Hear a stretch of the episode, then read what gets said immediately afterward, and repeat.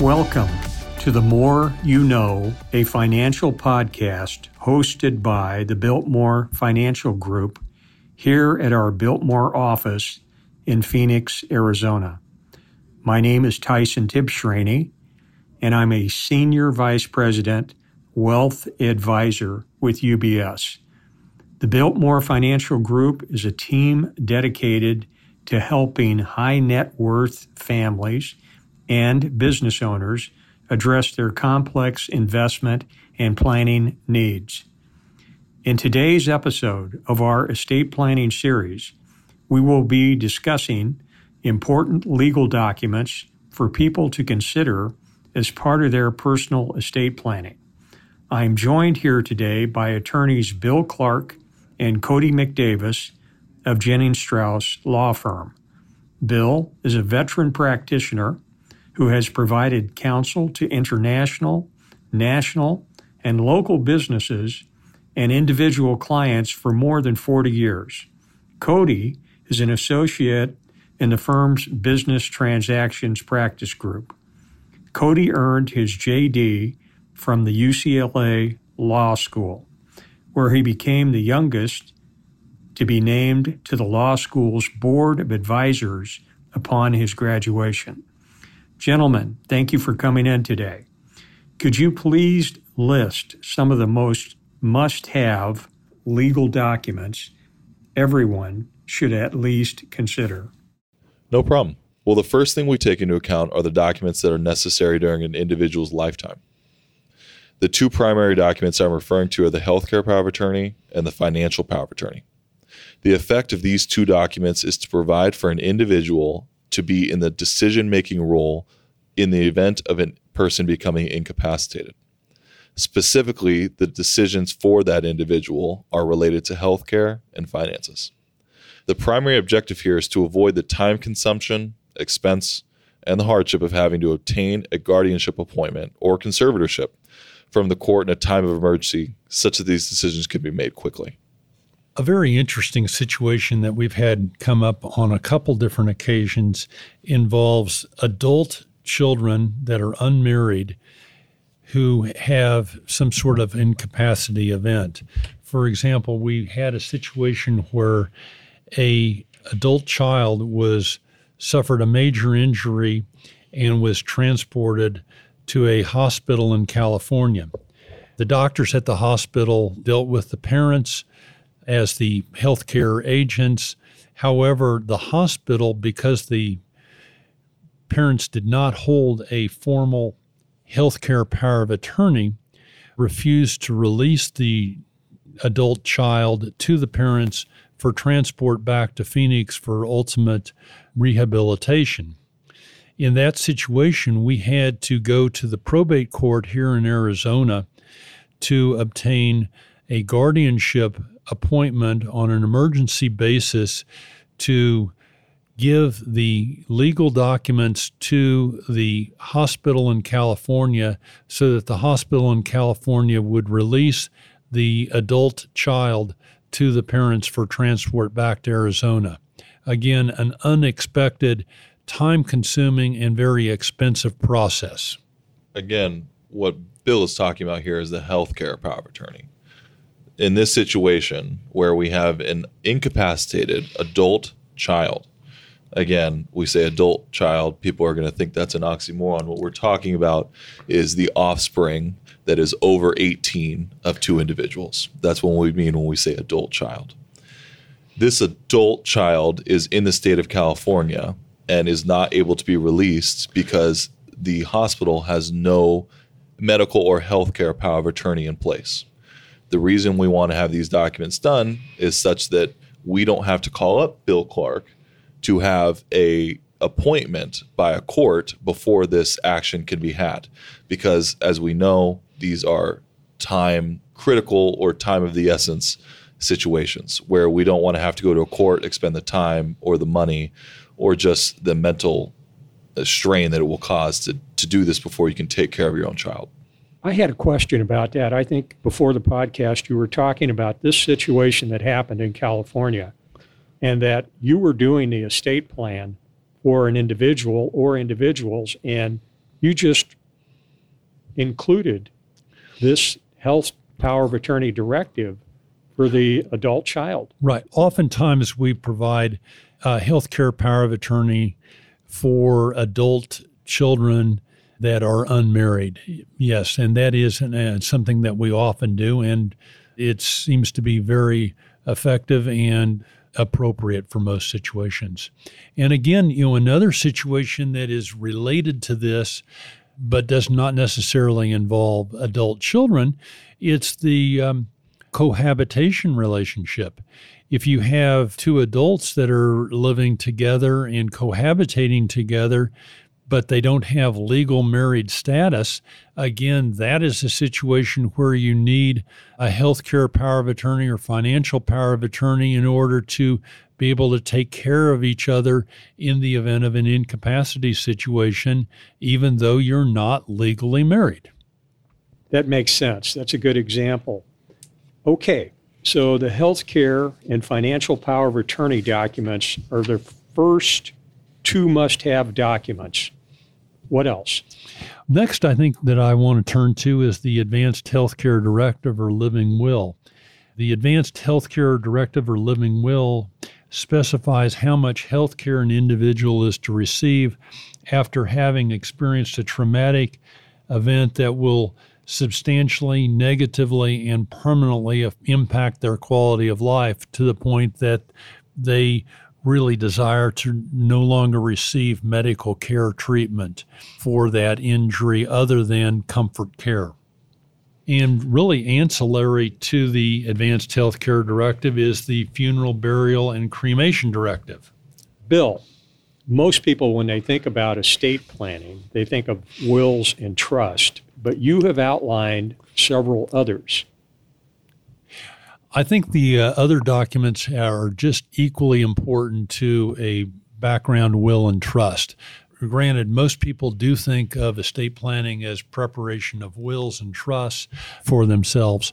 However, the other documents that I have outlined have just as much importance, if not more importance, certainly during a person's remaining lifetime during a period of incapacity. The last will and testament and revocable trust of a person not only specify the intended beneficiaries of an individual's estate, but they also outline the terms and conditions upon which those beneficiaries have access to the assets of the estate. Further, an individual's last will and testament specifies an individual guardian designation for any minor children. The individual designated as the guardian is the person who is to provide care, custody, and control for minor children in the event of an early demise. For a young married person with a young family, it is important that the husband and wife have a will and or a trust that specifies what they want to have to happen to their assets and who they want to be in charge of their minor children. So, for that normal situation for a young married couple, it is critical that they specify who is the designated guardian for their children in the event of a common disaster and who is to be in charge of the finances for their minor children in the event of a common disaster oftentimes when we're going through that process, we specify different individuals as being in charge of the care, custody, and control or the guardianship position, or the trustee in charge of the finances, so that you have a little bit of a check and balance protection for the benefit of your minor children. We've seen clients put off getting documents in place because it's not a priority. Or they think there's plenty of time, and I think we all procrastinate somewhat. What are some examples of things you've seen that might indicate otherwise? Oh, the overarching principle that I've learned throughout my long career is that you cannot plan for everything that is going to happen in life, especially the hard things. In an incapacity event, We have had situations where we've had to seek the appointment of a guardianship on an emergency basis because there was no person legally authorized to make medical decisions for a person. With respect to an estate, we've seen situations where beneficiaries receive assets at age 18 and they are completely incapable of handling such assets. We've seen situations where assets have gone to children who have had drug, alcohol, or substance abuse problems or other unusual circumstances. And quite frankly, those situations were purely throwing fuel on the fire for their problematic situations. With respect to second marriages and children from a prior marriage, we've seen situations where the laws of intestacy split assets between the spouse in a second marriage and the children from a prior marriage in an unintended manner. The point that I take away from these examples is that although you cannot prepare for the all of the hard events in life, you can set yourself up such that you are creating the best possible situation for your family and heirs to adequately respond. That is the goal of a well thought out estate plan. You know, a common statement we hear is I've already got a trust and I've done all of that already, even if it was a long time ago or 10 years ago. What are the most common problems you've seen when people haven't received or reviewed their estate plan documents every few years?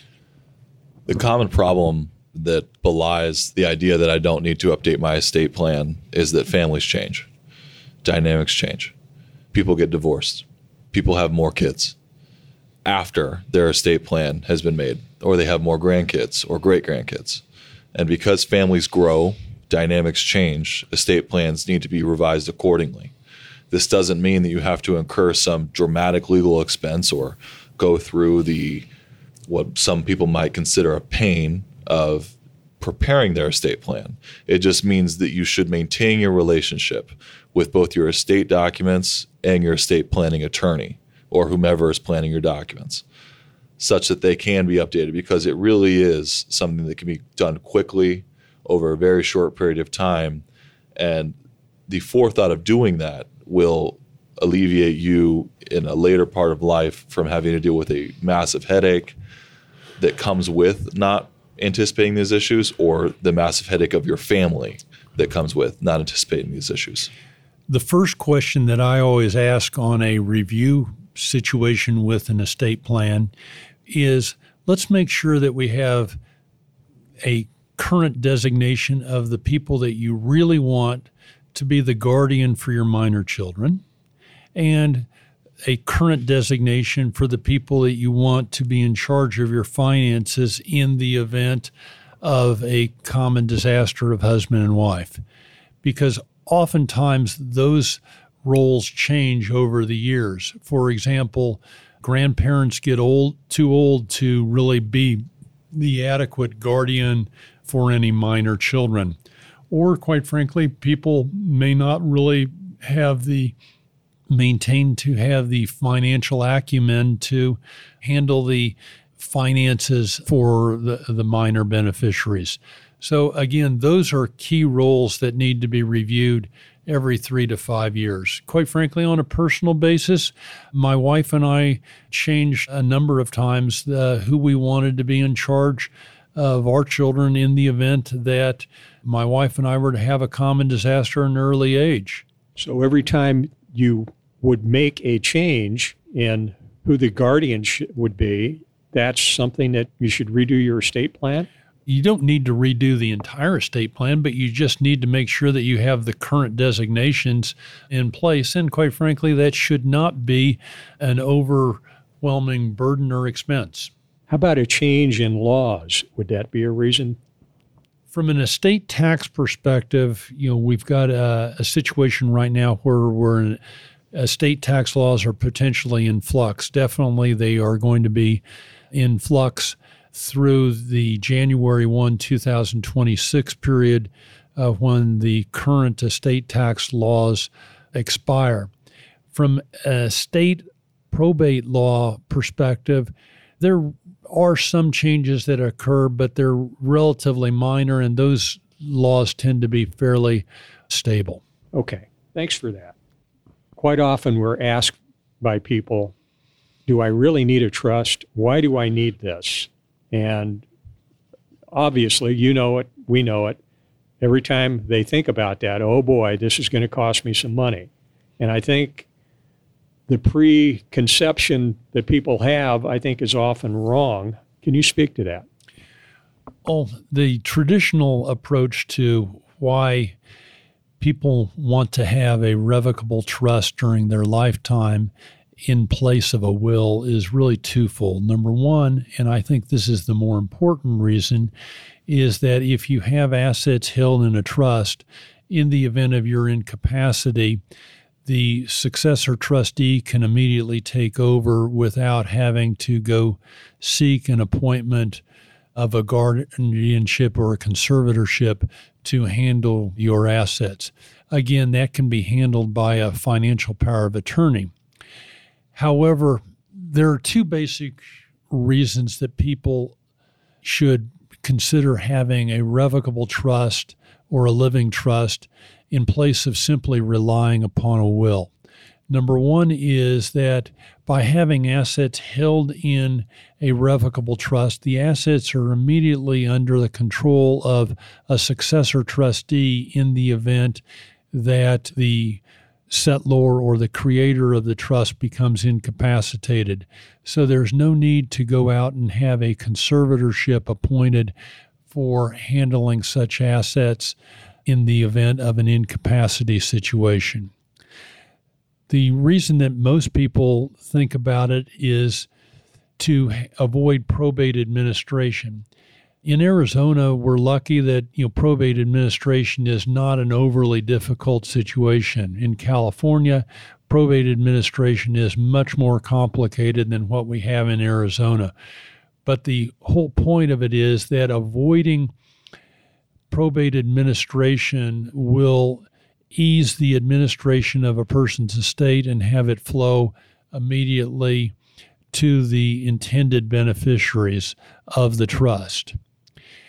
Also, people have the ability to create generally much more complicated or protective devices inside a revocable trust than they do when they are creating a simple will a revocable trust will oftentimes provide a lot of estate tax planning provisions and protections for beneficiaries having assets held in trust for their lifetime in order to avoid drug, alcohol, or substance abuse issues, or creditor protection issues, or spousal protection issues, where you're trying to protect a child against what you think is maybe a spouse, the child's spouse that might be taking undue advantage of an inheritance for a child.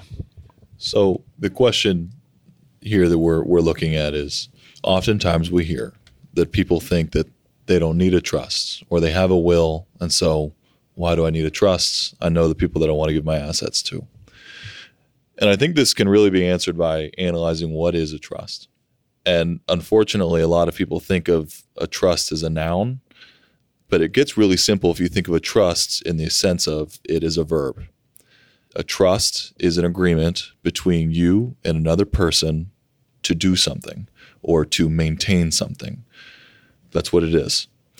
So, in very simple terms, if I'm making a trust, a trust is me taking money, real property, my assets, and I'm naming an individual, the trustee. So there's the trustor, me, the trustee. There's many other parties to a trust, but for simple purposes, we're going to talk about just those two parties. It's an agreement, it's a promise, it's a trust between two people. The entire purpose of that trust, that agreement, that promise is we are saying these assets are going to be managed in this way even if I'm no longer here to have a say. That's it. Because a lot of people are under the false belief that if they don't have that, that there is no promise and they can just trust or believe or think that the people around them are going to divvy out these assets in the appropriate way or that the state is not going to step in and do it for them. That's not correct. One, your friends, your loved ones are not in the best position, I don't care who they are, to divvy out your estate. You are. And you are going to give them a directive as to how they should do that. That's what a trust is.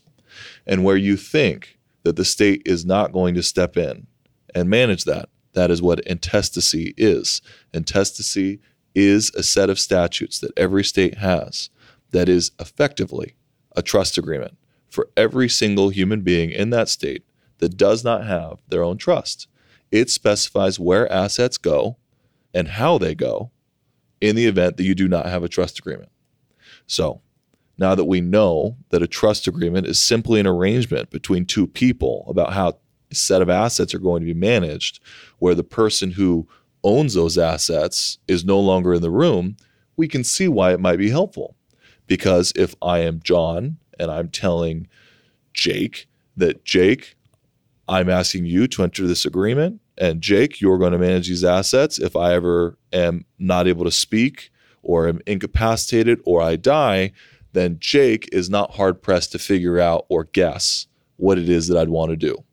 And I think when we have that understanding, it becomes pretty clear why a trust might be helpful. Good stuff. Thank you for that explanation. No problem.